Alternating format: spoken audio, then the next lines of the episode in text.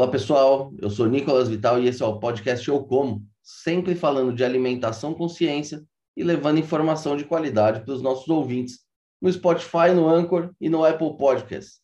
E também em vídeo no nosso canal do YouTube. Já segue a gente? Se ainda não segue, não se esqueça de se inscrever nos nossos canais. Muito bem, pessoal. E hoje nós vamos falar sobre uma fruta delicada e deliciosa de origem chinesa, mas que faz muito sucesso entre os brasileiros: o pêssego.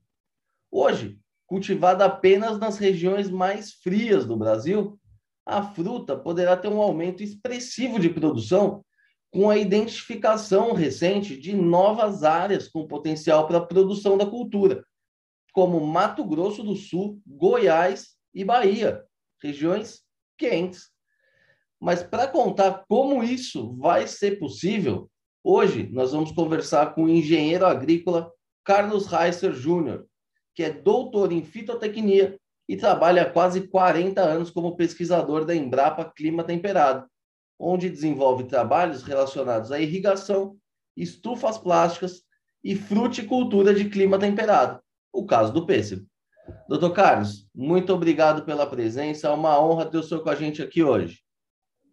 Oi, Nicolas. É, tudo bem, cara? Eu que agradeço. Uma honra para mim me convidar para a gente bater um papo sobre essa fruta do nosso trabalho, na verdade, né? que é sempre um prazer para a gente conversar um pouco sobre o que a gente vem desenvolvendo na Embrapa aqui em Pelotas. Então, é, para mim é um grande prazer mesmo conversar contigo e espero que o pessoal curta nosso papo e seja proveitoso para quem come peixe, para quem planta peixe, para todo mundo que envolve essa cultura aí. Não tenho a menor dúvida que vai ser.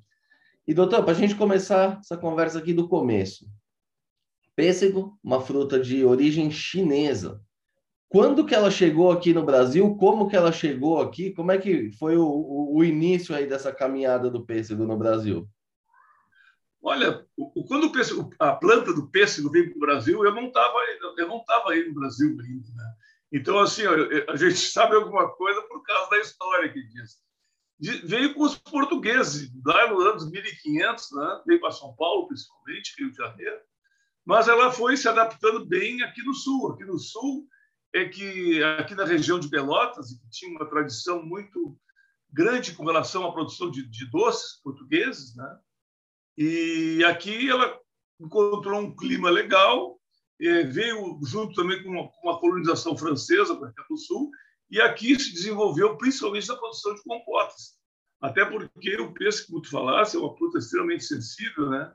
e ela tem seus problemas no deslocamento. Então, por isso que, no Brasil todo a gente conhece mais ela dentro de uma lata, mas ela é muito é, é dizer, consumida no mundo e apreciada no mundo todo, na forma in natura também, onde ela apresenta um, uma qualidade um sabor bem interessante.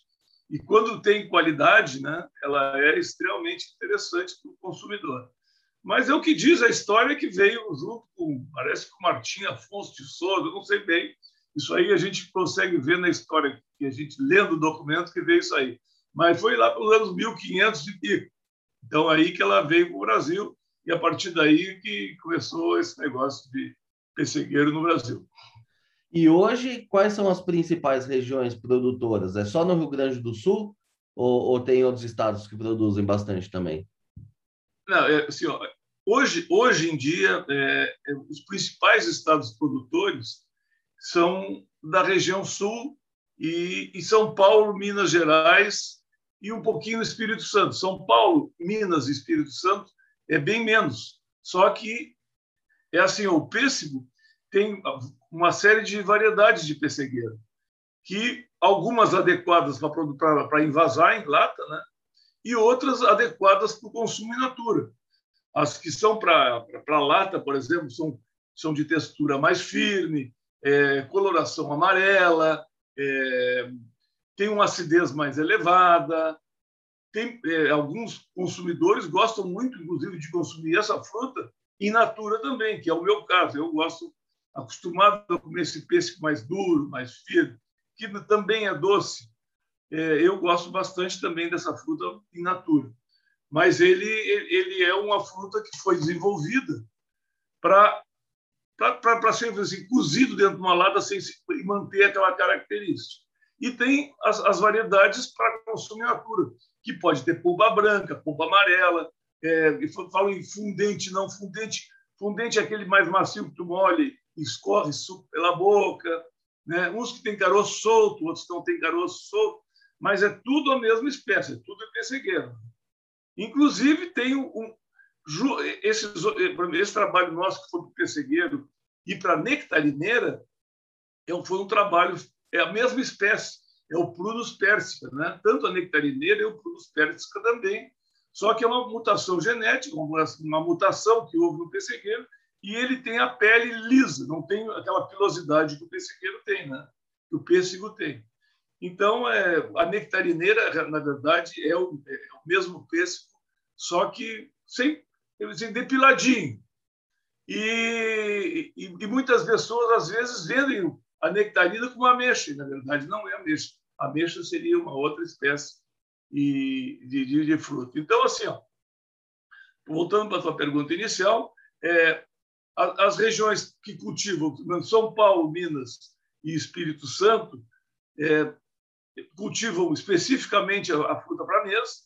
E aqui na região sul, Paraná, Santa Catarina e Rio Grande do Sul, é, cultivam mais assim, para mesa também, tanto principalmente Paraná e Santa Catarina, e o Rio Grande do Sul tem uma região, aqui onde eu vivo, Pelotas, que praticamente cultiva para industrialização. É a maior área de produção de pêssego no Brasil, a região de Pelotas, mas para atender toda a indústria que se localiza é, exatamente aqui na nossa cidade. E o Rio Grande do Sul também tem algumas regiões que produzem pêssego de mesa, que atende aos capitais, aqui os principais é, centros consumidores. Então, é, é, é, essas são as distinções. Pelotas basicamente cultiva para a indústria e, vamos dizer assim, as outras regiões tradicionalmente se cultivam pessegueiro seria para a mesa, onde a rentabilidade é um pouco melhor para o produtor. Doutor, o, o, Brasil hoje é um grande produtor de pêssego? A gente consegue ser autossuficiente aqui ou a gente precisa importar pêssego ainda? É, assim, ó, o Brasil não é um grande consumidor, produtor de pêssego. Ele seria o maior consumidor se tivesse mais fruta disponível. Aquela coisa da, da, da, da, de ser uma, uma, fruta sensível, vamos dizer assim, né? ela tem problema de transporte. Então, é, o pêssego, muito longe da região de produção, ele fica ou mais caro ou mais difícil. Né? Então, assim, o Brasil ele também importa fruta. Só que, assim, é uma fruta para uma categoria de consumidor bem distinta. A gente pode ver, fora de época de produção de pêssego, aparece nos supermercados, principalmente, alguma fruteira especializada, frutas, mas um preço muito caro, né? que normalmente vem do Chile. Chile, alguma coisa dos Estados Unidos, alguma coisa da Europa, muito pouco. Os principais fornecedores é Chile, Argentina, nossos vizinhos aqui, os nossos irmãos, mas a fruta vem com preços bem diferentes do, do daqueles praticados no, no, período normal de cultivo aqui da nossa no Brasil. Eu acho que o Brasil não consome mais pêssego por, por não ter, em determinadas épocas, né? ou por quando tem de ser muito caro mas a fruta que se produz ela é totalmente consumida. Por exemplo, o mercado de São Paulo, Rio de Janeiro, é um grande consumidor de pêssego. Eu acredito que no norte e nordeste do Brasil não se consome pêssego porque não tem, né? Porque se tivesse, se consumiria, com certeza. O problema é levar para lá, que encarece, e aí o poder, o poder aquisitivo do pessoal fica mais complicado, e aí é, é, é difícil né, de resolver esse problema. Bom, é difícil, mas parece que a gente tem uma solução aqui no horizonte, né? E é justamente o, o gancho da nossa conversa aqui hoje, que vocês identificaram aí novas áreas com potencial para a produção do pêssego, né? Em especial em Mato Grosso do Sul, Goiás e Bahia, são regiões quentes. Como é que isso vai ser possível? Pois é. Na verdade, nós ainda não sabemos. Existe uma chance disso aí. Eu vou te contar uma história mais ou menos como é que surgiu essas regiões. Nós trabalhamos. Na verdade, eu sou eu, eu, não, eu sou engenheiro agrícola, como tu falaste no início. Eu trabalho aqui em Pelotas no laboratório de agrometeorologia. Eu, eu, eu não sou eu, eu fiz doutorado em fitotecnia, mas é bem enganação esse, esse, esse título, porque na verdade uma das áreas da fitotecnia é a agrometeorologia, onde tu trabalha com a parte de, de clima e de tempo relacionado com a parte agrícola. Nós temos um laboratório aqui, aqui em Pelotas, que nós trabalhamos com essa coisa de zoneamento, né? É, dados climáticos, relação produção, toda essa parte de clima que relaciona com a parte de agricultura. Nós fizemos algumas informações para os produtores relacionadas com o clima, relacionando com a parte de produção. Bom, uma das áreas que a gente trabalha, a gente tem um grupo que trabalha junto conosco aqui, é o zoneamento agrícola. O Brasil, é, quando começou a, a, financiar produtores, né, tem um, um, um seguro agrícola e que, sem assistência técnica, muitas vezes o produtor plantava uma cultura errada no lugar errado. O que, que acontecia? Ele plantava errado no lugar, no lugar errado, a probabilidade de não dar certo era grande. E aí, como tinha seguro agrícola, o Banco, o banco do Brasil, normalmente financiava, segurava a produção dele e pagava para ele. Eles começaram a achar ruim isso aí e começaram a pedir para para os técnicos, né? para as empresas que trabalham com pesquisa, universidades e, e várias instituições de pesquisas estaduais, que fizessem os zoneamentos das culturas. Ou é, vamos botar no caso do pêssego. Qual é o melhor pêssego? Qual é a melhor região para essa variedade? É, qual é a época de, de, de, plantio? Como é, como é que se trabalha isso aí? Isso se chama um zoneamento. Então, o zoneamento para o pessegueiro era feito antigamente pelo, pelas instituições de pesquisa de cada estado.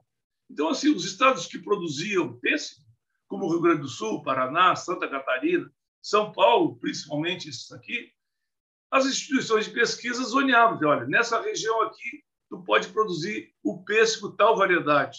Né? Essa, é, essa é a variedade adequada para essa região. Esse é o pêssego adequado para aí. Bom, isso aí é, teve, teve validade por algum tempo, uma portaria do Ministério da Agricultura, né? Ministério da, da Agricultura, e cada, cada estado usava uma metodologia para fazer esse zoneamento. O, chegou num momento que, que começou a evoluir tecnologicamente a, a, a, a disponibilidade de dados, a disponibilidade de informações, a disponibilidade, inclusive, de, de, de tecnologias para, para, as diversas culturas. E o, o Ministério da Agricultura pediu para a Embrapa que ela organizasse um zoneamento agrícola para todo o Brasil e que fosse relacionado com o risco climático. O que, que seria o risco climático? Uma região que chove pouco né, tem um risco climático de não produzir por falta d'água. Uma região muito fria tem risco climático por geadas, por frio excessivo em determinadas fases da cultura. Então, esses riscos de temperatura e, e água normalmente são os mais importantes. Granizo também, mas nesse caso é mais complicado de fazer. O que, que aconteceu, então? É, a Embrapa, baseado no centro de, de, de, em São Paulo, em Campinas, o centro que trabalha junto conosco aí, que se chama é, informática na agropecuária, que até vai mudar o nome agora nos próximos, no ano que vem, vai mudar um pouco o nome desse centro. Eles, é, é, essa parceria, a Embrapa tem uma grande parceria interna, a gente trabalha em conjunto bastante. Então, é, junto com eles, eles estavam fazendo o zoneamento de, todas as culturas principais do Brasil, entraram em contato conosco. Como a gente trabalha bastante com pessegueiro e tem, vamos dizer assim, o centro da parte de de melhoramento, de criação de novas variedades de pêssego aqui em Pelotas, entrou em contato com o nosso, nosso grupo de fruticultura, e o nosso grupo de fruticultura é, topou fazer, junto com o pessoal de Campinas, o zoneamento do pessegueiro de risco climático. Bom, aí que, dá, que, nós vamos chegar nas novas regiões, nas regiões novas. Como a base de dados que o pessoal de Campinas tem é de todo o Brasil, nós pegamos as principais características favoráveis para os pessegueiros, para as diversas cultivares, e jogamos naquele pacote que eles têm das variações do clima de todo o Brasil. além de aparecer as regiões tradicionais, Rio Grande do Sul, Paraná, Santa Catarina, São Paulo, Minas, Espírito Santo, apareceram outras regiões. Mato Grosso do Sul, apareceu na Bahia, apareceu em Goiás, Distrito Federal também, apareceu algumas regiões com possibilidade de se cultivar pessegueiro, mas não tem pessegueiro lá que a gente saiba até agora. Então, assim, as condições são favoráveis, ou seja, tem condições semelhantes a algumas que pode ser que se cultiva pêssego lá. Até porque já existem algumas, é, alguns su sucessos em regiões relativamente semelhantes. Por exemplo, São Paulo é um estado quente também, Minas Gerais também, Espírito Santo também. Só que a gente vê o seguinte, que regiões de altitude, você sabe aí que São Paulo e Rio tem regiões que são é que nem a região do sul, aqui neva, faz geada, faz horror. Essas regiões aí tem frio. Então, o que, que aconteceu? Nessas regiões aí já se cultiva pessegueiro, já tem cultivo de pessegueiro e com muito sucesso. É, a região de Janidu, naquela volta ali, produz pessegueiro e de qualidade excelente.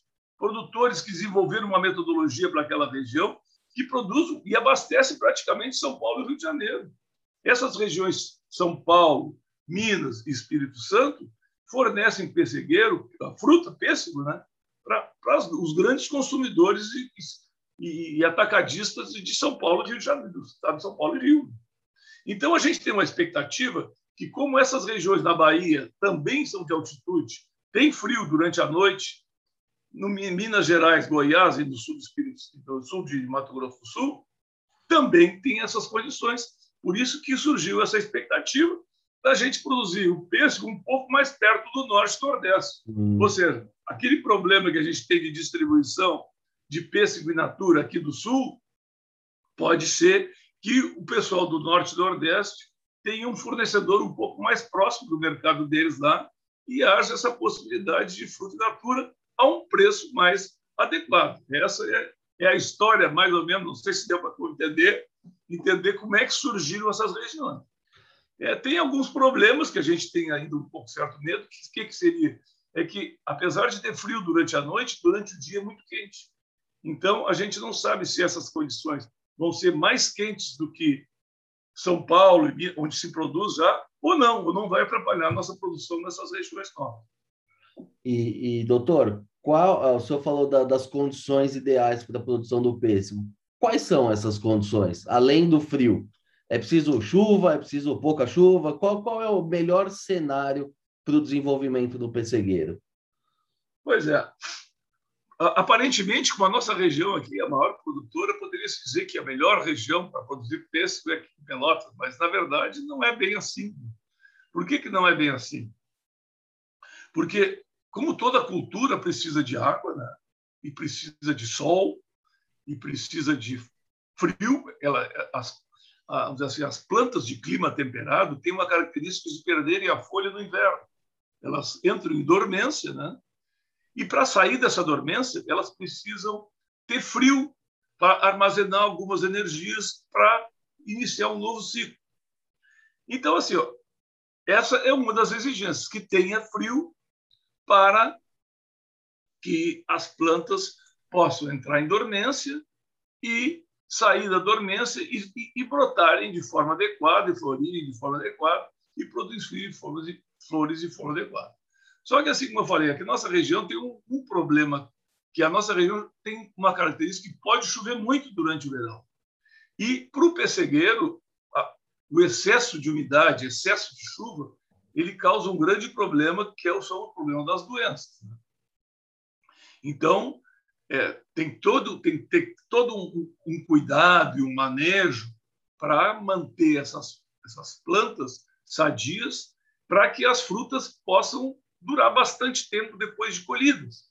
Porque senão elas têm um período curto de o tempo de prateleira vamos dizer assim dela. Ela, tu colhe dura uma semana começa a ficar podridões essa coisa toda. Então para produzir aqui no sul ele, o cara tem que ser meio corajoso e tem que ser algumas variedades adequadas para produzir aqui, que são mais resistentes a algumas doenças, as principais doenças. Tem que ter um certo de olho em algumas pragas, né? Então, essa, é uma das características. É, frio e umidade teria que ser adequada para manter a planta bem hidratada, principalmente próximo da colheita, onde para o fruto crescer precisa bastante água para a planta desenvolver os seus frutos de, de forma adequada, vamos dizer assim.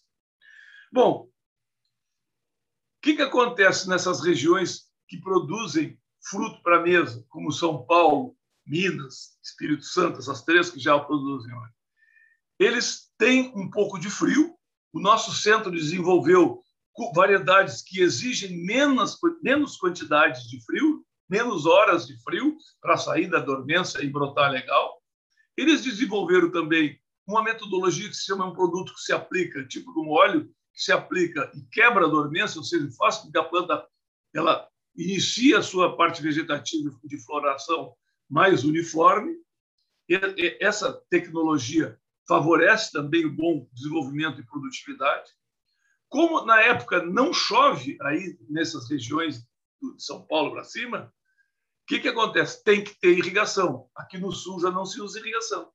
Então, se tu tem irrigação nessa tua região, por não chover e tu manter a água sob controle do sol, seja, irrigar de forma adequada, tu reduz muito o fator doença, né? Reduz muito, não, não tem umidade para desenvolver a doença. Então, de certa forma, facilita. E como tem bastante sol, temperatura e tem água na planta, é, favorece a produção de um fruto de ótima qualidade, exatamente para a mesa. O fruto de mesa também é um fruto mais delicado para doenças. Então, mais uma vez, essa região aí favorece muito a produção de, de, de fruto de mesa. Então, tem assim, ó, o nosso programa de melhoramento aqui em Pelotas, ele criou diversas variedades que são adequadas até regiões bem frias, que têm muitas horas de frio, até regiões que têm poucas horas de frio. Então, ela consegue fornecer material vegetal para todas essas regiões. Então, é por isso que a fruta se desenvolve bem, tanto na região um pouco mais quente, como na região mais fria. E, doutor, agora, é, enfim, identificadas né, essas novas áreas com potencial, qual que é o próximo passo? É a Embrapa ir lá fazer teste ou identificar algum produtor da região que tenha interesse em fazer esse teste? Como é que funciona essa transferência de tecnologia, vamos dizer assim? Pois é, esse é o próximo passo que a gente vai ter que, a Embrapa vai ter que conversar sobre como fazê-lo, porque, inclusive, os, mesmo os técnicos dessas regiões não têm a habilidade e o conhecimento que nem a gente tem, né, vamos dizer assim, para produzir pessegueiro, ou seja, vão ter uma certa dificuldade de orientar produtores que queiram se envolver nessa produção. Mas a coisa, nós vamos ter que conversar dentro da Embrapa para ver, ou, ou, ou, as instituições de extensão, né? cada estado tem onde difunde tecnologia e, né? e mostra como produzir as diversas culturas, conversar com alguns, talvez fazer algum, alguns técnicos daqui irem para essas regiões para conversar um pouco, né? E, e algum também algum produtor é, mais corajoso que possa possa testar por, por vontade própria, né? De estar tá com poucas plantas para ver como, como se adapta. A gente já sabe que próximo de Brasília, em como é que é em é Brilhantina, como é que é? É uma cidade próximo de Brasília, me esqueci o nome agora. Planaltina. Que tem um Planaltina, né? Bom, é ali na região de Brasília ali. Tem um produtor que encomendou para os nossos parceiros da Embrapa que produzem as mudas da Embrapa uma certa coleção, vamos dizer assim, algumas variedades que possam ser adequadas para aquela região. Ele levou o ano passado. Normalmente as primeiras colheitas é no terceiro ano, né? tanto um ano, dois anos depois que vai ter a primeira colheita. Eu não sei se nós vamos ter resultados esse ano ou o ano que vem nós vamos entrar em contato com esse produtor para ver se ele teve sucesso nisso aí ou não. Normalmente é algum gaúcho perdido por esse Brasil aí, né? que plantou peixe quando ele era criança na, na, na casa do avô, sei lá, entendeu? Então, provavelmente, essa pessoa seja um fruticultor e tem essa, essa coragem de, de, de, de ser um pioneiro na região. Nós vamos procurá-lo para a gente saber. É, nós temos o contato dele, né, para saber como é que está se desenvolvendo isso aí. E esse seria o próximo passo. Cada região, cada região vai entrar em contato com os produtores, os produtores vão ver o teu programa aí, vão ver a possibilidade de, de, dessa novidade e, e, as coisas aos pouquinhos vão indo. Né? Nós, nós temos uma, uma, uma, boa expectativa de que possa ser sucesso de, de, de cultivar nessas regiões. Geralmente o caminho é esse, né? São produtores, enfim, o cara é um pecuarista lá no Mato Grosso do Sul, ele quer fazer uma, uma integração lavoura-pecuária, floresta, você... geralmente é uma coisa assim, né? Ele fala, acho que eu vou testar esse tal aí, essa cultura diferente. É. E, e, aí que tal, tá o senhor começou já a me responder um pouco essa pergunta. Como é que faz? Se eu tenho uma propriedade nessas áreas é, com potencial e eu tenho interesse, eu procuro a Embrapa, vocês me cedem essas, essas mudas para o teste e aí eu começo a ser um, enfim, um, um, um, uma, uma, uma área de testes para você também? É assim que funciona? É, mais ou menos, mais ou menos. Assim, assim não é qualquer pessoa que vai chegar e ligar para me dar umas mudas de peixe que nós vamos mandar peixe para ele. Ou seja, essa pessoa vai ter que entrar junto com a assistência técnica da região, fazer uma aproximação com a Embrapa e aí a Embrapa vai ver realmente se, se existe a possibilidade, se tem perfil, é, tem, uma, tem cooperativas na região de São Paulo, tem produtores na região de Minas Gerais, onde, quando a gente vê uma, uma cultivar que possa ser adequada, a gente envia algumas mudas para eles e eles testam e nos dão, avaliam assim, tecnicamente a, a, a, toda, toda a parte técnica da planta, quando é que floresce, quando é que cai folha, quando produz. Né? Não é só olhar para ver se produz, faz, faz uma avaliação técnica na, na condição da planta naquela região nos dá esse feedback, nos informa como é que a coisa foi, e a partir daí começa também. Esse, já existe esse tipo de, de parceria com alguns produtores também. Isso aí pode ser que seja criado nessas regiões no, no, no futuro. Essas pesquisas geralmente elas são de médio prazo, né? Porque o senhor disse que demora três anos para começar a produzir, para você é, é... identificar ali quais são as melhores. Então, assim, to todas as pesquisas aí levam mais de é. cinco anos, né? Não, para te ter uma ideia, o lançamento de uma variedade de pessegueiro, ela é de 10 anos para fora. Para se criar uma nova variedade, demora 10 anos, desde o plantio, vamos dizer assim, plantio não, do cruzamento de uma, de uma, de uma flor com o pólen do, da outra flor, né? aí até o lançamento de uma variedade é mais de 10 anos, com certeza. Né? Então, depois tem mais uns quantos anos aí para ver adaptação. É, é, todo um trabalho bem complicado que, que, que não pode ser descontinuado, entendeu? Assim, né? Então, assim, a gente tem muito medo dessas mudanças de governo, às vezes, que, um, que façam, um, descontinuem a pesquisa, entendeu? Porque, mas assim, o técnico é que sabe a, a importância do trabalho vários trabalhos nossos aqui da Embrapa, com outras espécies, por exemplo, mirtilo, né? que é o blueberry, que, que, que hoje está em moda. Aí, ele, nós temos trabalhado desde 35 anos atrás, nunca, nunca deu nada. Aí, hoje em dia, com a nova maneira de se alimentar, novas exigências do consumidor, é que apareceu e, e a pesquisa tinha relativamente pronto informações a respeito disso aí. Hoje está tá, tá, tá, tá, crescendo muito. É uma cultura que, que para o pequeno produtor, a pequena propriedade, dá uma rentabilidade bem legal. São Paulo, Minas, todo mundo produzindo. A mora também é uma outra, é, é uma outra espécie parecida, né? que também ficou anos, várias vezes, alguns, alguns governos, alguns diretores da empresa, vamos parar de trabalhar com essa coisinha, senão vai. É muito pequeno, né? e o pesquisador mantém meio na marra, meio o dinheiro dele escondido, porque não dá para descontinuar a pesquisa? Essa é alguma pesquisa. É, eu, eu, essa coisa de pesquisa é muito louca, né? Porque se tu uhum. analisar bem o caso da soja do Brasil, se tu analisar 40, 40 anos atrás, só se cultivava aqui no Rio Grande do Sul. Só. Ninguém plantava, não existia soja em clima tropical. Aí alguns gaúchos que foram da a Embrapa tem, tem muita importância nisso aí, foram para os Estados Unidos, aprenderam técnicas de melhoramento, fizeram novas variedades, novos material genético e foram para alguns centros de pesquisa espalhados pelo Brasil. Cara, e hoje está essa loucura aí, né? Hoje é uma loucura. Então, assim, ó, se tivessem descontinuado, não, o Rio Grande do Sul é muito pequeno para produzir soja, não vai adiantar nada, né? Teria parado.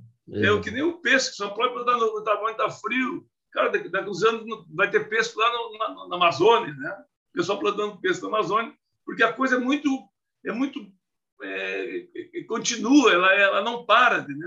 A evolução da pesquisa é uma coisa louca, porque a variabilidade genética dos materiais que a gente cultiva hoje é muito grande. Começa a cruzar coisa diferente, começa a aparecer coisa diferente e coisa que a gente às vezes nem espera que possa acontecer.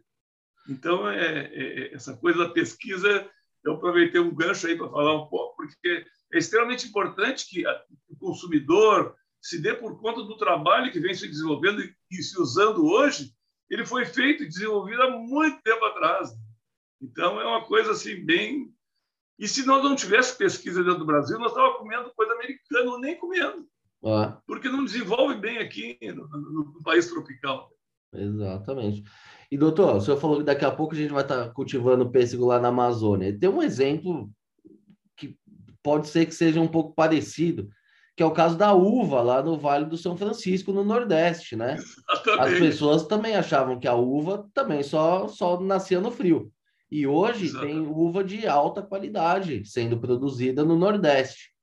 Esse é um caminho para o pêssego? Será que ele, que ele é, cairia bem ali naquela região também? Porque é tudo irrigado ali também, né? Mas tu, tu sabe que já foi testado. Naquela, esse trabalho nós já fizemos nós temos um colega que trabalha com fruticultura, foi o cara que, dizer, que levou a uva para o Nordeste. A uva e a pera. A pera ela é mais exigente que o pêssego em frio e se produz lá também com qualidade. Esse colega nosso levou os nossos materiais para lá, mas o pessegueiro não consegue produzir naquela condição, porque ele é mais sensível ao excesso de calor. Hum. Entendeu? Então, porque, cara, a, a, maneira que produz uva e pera no Nordeste é totalmente artificial e baseado em água. Por exemplo, aqui no Sul, o frio faz a planta entrar em dormência, no Nordeste, a seca faz entrar em dormência. Eles cortam a água da planta e a planta para de crescer e cai a folha entre dormência. Aí, com o produto químico de quebra de dormência, se faz a quebra de dormência e a planta brota de novo e entra num novo ciclo pera e, e uva exatamente fica dessa maneira. Ou seja, não, lá não tem frio nenhum, só tem calorão. Cara, a uva é, hoje é o principal centro exportador de uva no Brasil. É, é um dos produtos de qualidade em termos de fruticultura top, top do Brasil. O pessegueiro nós atestamos vários anos, várias variedades, não não não foi legal, não conseguiu com essa metodologia, pelo menos que existe hoje, nós não conseguimos é, produzir pêssego naquela região lá. Mas realmente é, é, é, um, é, um, é, um, é um, um exemplo muito bem colocado por ti. É, lá não, né? Mas de repente a gente encontra um outro Vale do São Francisco propício para o pêssego, né? Exatamente, exatamente. exatamente. E, e, daí, mais uma vez, a importância da pesquisa, né? Que, que é uma coisa que realmente não, não pode parar de forma alguma. E pegando esse gancho, doutor, me conta um pouquinho aí sobre as pesquisas que vocês fazem relacionadas ao pêssego aí na Embrapa. Qual, qual, o que, que vocês estão buscando atualmente aí em relação ao pêssego?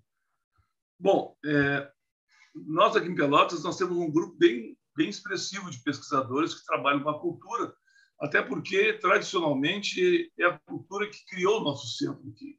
O nosso centro de, da Embrapa aí, que, que ele vem do, do, do, do, do, de uma, uma, uma, instituição anterior, que era federal, já lá de, sei lá, 60 anos atrás, né?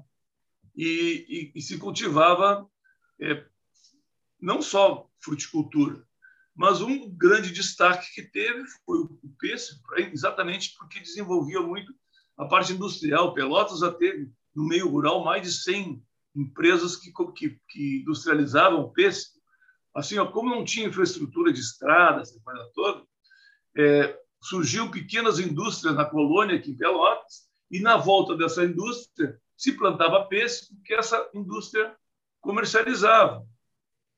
Então, é, estradas ruins, tudo isso aí facilitava para esse sistema de, de produção. Com a evolução da coisa, é, foi centralizando as indústrias, foram urbanizando, vamos dizer assim, onde tem mais gente para trabalhar, infraestrutura maior de água e luz, energia, essa coisa toda, e foi centralizando, as estradas foram melhorando.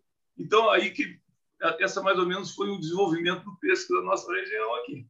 Então, o, o nosso centro de pesquisa, que hoje é de clima temperado, ele se chamava Centro Nacional de Pesquisa de Fruteiras de Clima Temperado. E aí isso juntou com. Nós tínhamos dois centros de pesquisa aqui em Pelotas. Um que trabalhava mais com gado e grãos, e o nosso mais com fruticultura e horticultura. Juntando os dois, surgiu o Centro de Clima Temperado. Então, o pêssego é muito importante, por isso que nós mantemos, mantemos uma linha de pesquisa, um grupo de pesquisadores bem abrangente da cultura do pêssego.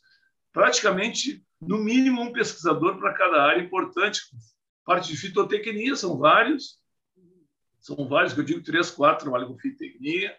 É, tem o entomologista, que trabalha com a parte de, de, de, de pragas, tem a parte de doenças, tem o programa de melhoramento, que é o principal programa de melhoramento do Brasil aqui no nosso centro, tem a parte de agrometeorologia, que, que eu me envolvo, onde a gente vê a parte de água e, e a influência do clima sobre o peixe e a relação com as outras áreas também. Então, é, tem a parte de economia, alguma que eu, me, que eu me esqueço aqui agora, deve ter mais alguma. Então, assim, ó, em cada área nós trabalhamos aí com, com teste de produtos para controle de pragas, para controle de doenças, para controle de tudo.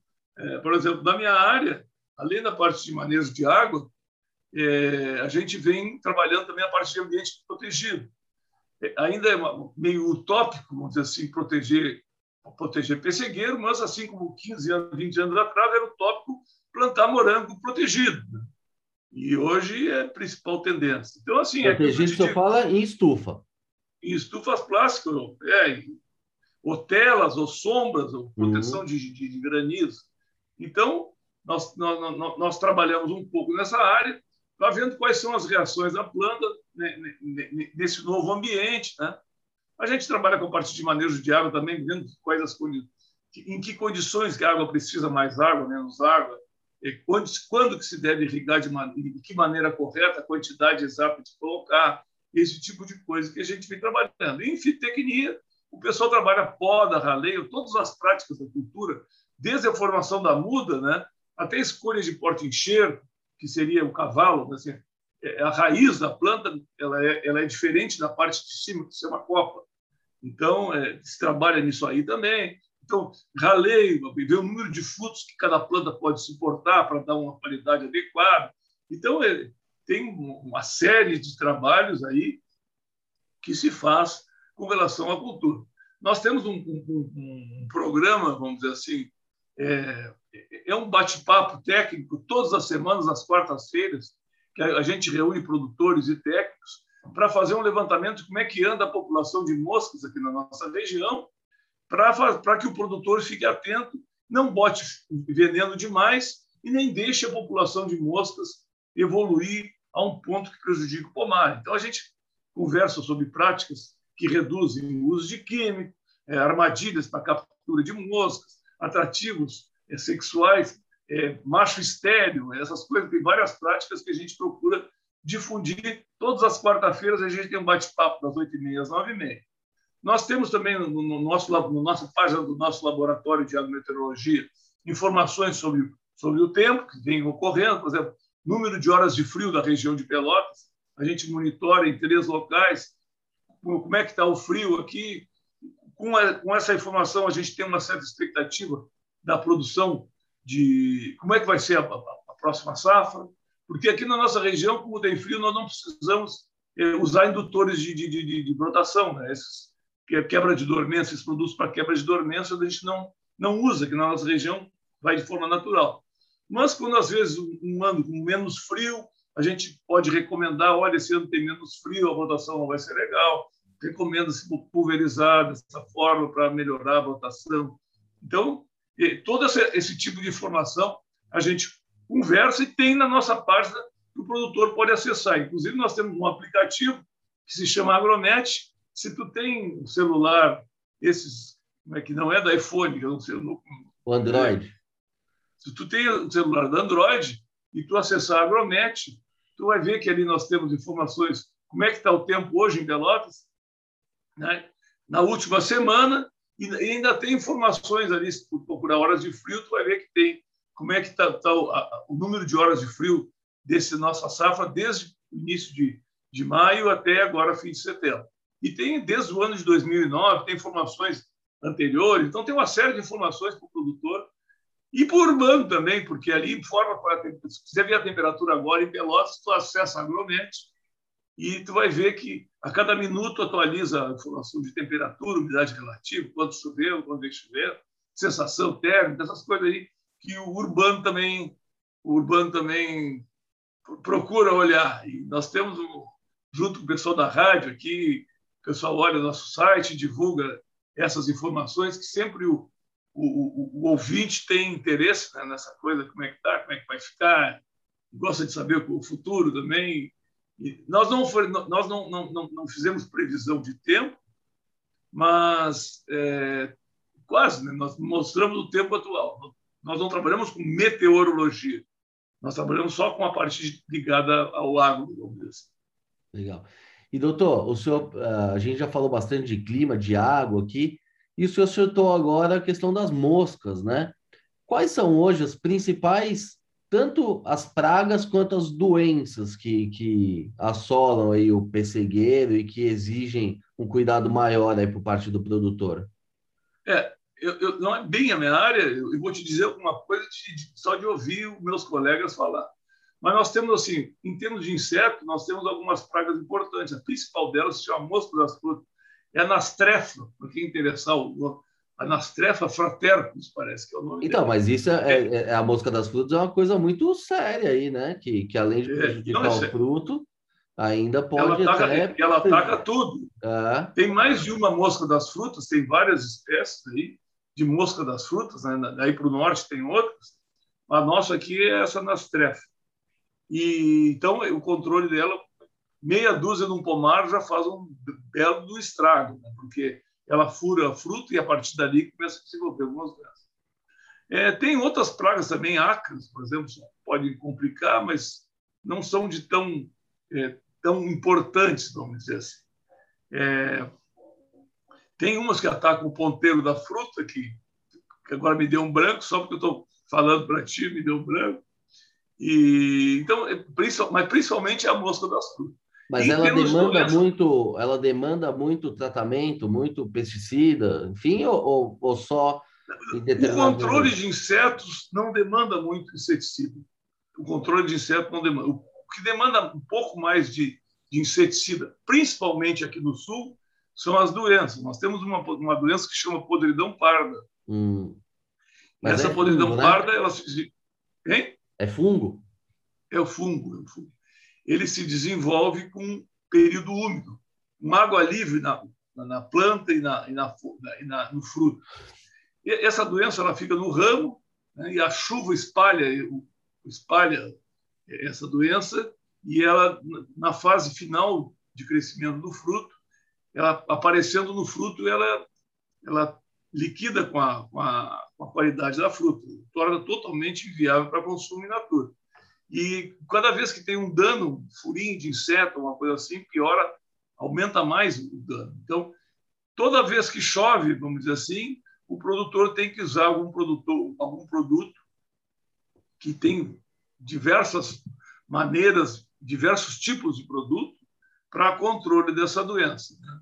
Então, assim, em anos mais secos se usa um pouco menos, em anos mais, em anos mais chuvosos é necessário que se use um pouco mais. Mas o pessegueiro é uma fruta que não, não é assim, não necessita uma quantidade de, de veneno muito importante. É uma fruta que dá para comer em natura tranquilamente. Ela tem uma qualidade bem legal, porque tem uma cer um certo controle a respeito disso. Né?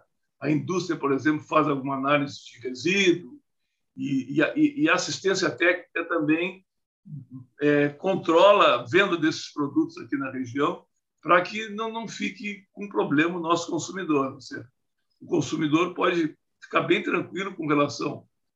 Tecnicamente, ele é, é não, não, não, apresenta problema de resíduo tóxico fora dos controles, fora dos padrões normais. Mas essas são as principais pragas. só o pessegueiro quase não tem nematóides, mas não são tão importantes, principalmente em plantas adultas. É, é isso, mais ou menos, que, que o pessegueiro tem que brigar contra para produzir um fruto legal. Muito bem. Doutor, essa conversa aqui tá boa, mas nosso tempo aqui já está chegando ao fim. Queria agradecer. É, nem ideia de quanto tempo passou. É, a gente já está aqui, ó, quase 50 minutos aqui falando. Pô, papo legal, é papo legal. você vê que quando a conversa é boa, passa rápido. Eu espero não ter te incomodado, encheu, falando demais também, que às vezes o cara começa a falar muito. De jeito nenhum. Doutor, então eu queria te agradecer mais uma vez aí pelo, pelo teu tempo, a disponibilidade. Foi uma verdadeira aula aqui para mim, certamente para os nossos ouvintes também. E fica aí a dica para algum produtor aí que esteja nos ouvindo nessas áreas, entre em contato aí com o pessoal da Embrapa, vamos contribuir aí para, enfim, para as pesquisas, né? Então, obrigado mais uma vez. espalhar o peixe pelo Brasil aí. É Fora aí. da lata também, né? É, tá, tá, tá correto. Então, qualquer dúvida, é, tem o site, né, da, da, da Embrapa, tem todas as informações lá, enfim. E hoje com o Google todo mundo encontra fácil aí. Acho que, que enfim, é a sociedade ajudando a Embrapa, que tanto ajuda a sociedade, né? Tem que ter essa via de mão dupla aí. Muito bem. Doutor, então obrigado mais uma vez aí pela participação. Tá bem, eu, Nico, eu que agradeço o teu convite aí, sempre precisar bater um papo alguma coisa que a gente possa ajudar, estamos aí, viu?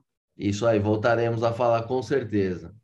Tá Muito bem, pessoal. Essa edição do podcast Ou Como vai ficando por aqui. Se gostou da entrevista, não se esqueça de seguir os nossos canais no YouTube, no Spotify ou na sua plataforma de streaming favorita. Aproveite e siga a gente também no Facebook e no Instagram. Lembrando que esse podcast tem o patrocínio da Crop Life Brasil e volta com a sua programação normal na próxima terça-feira. Por hoje é isso e até a próxima.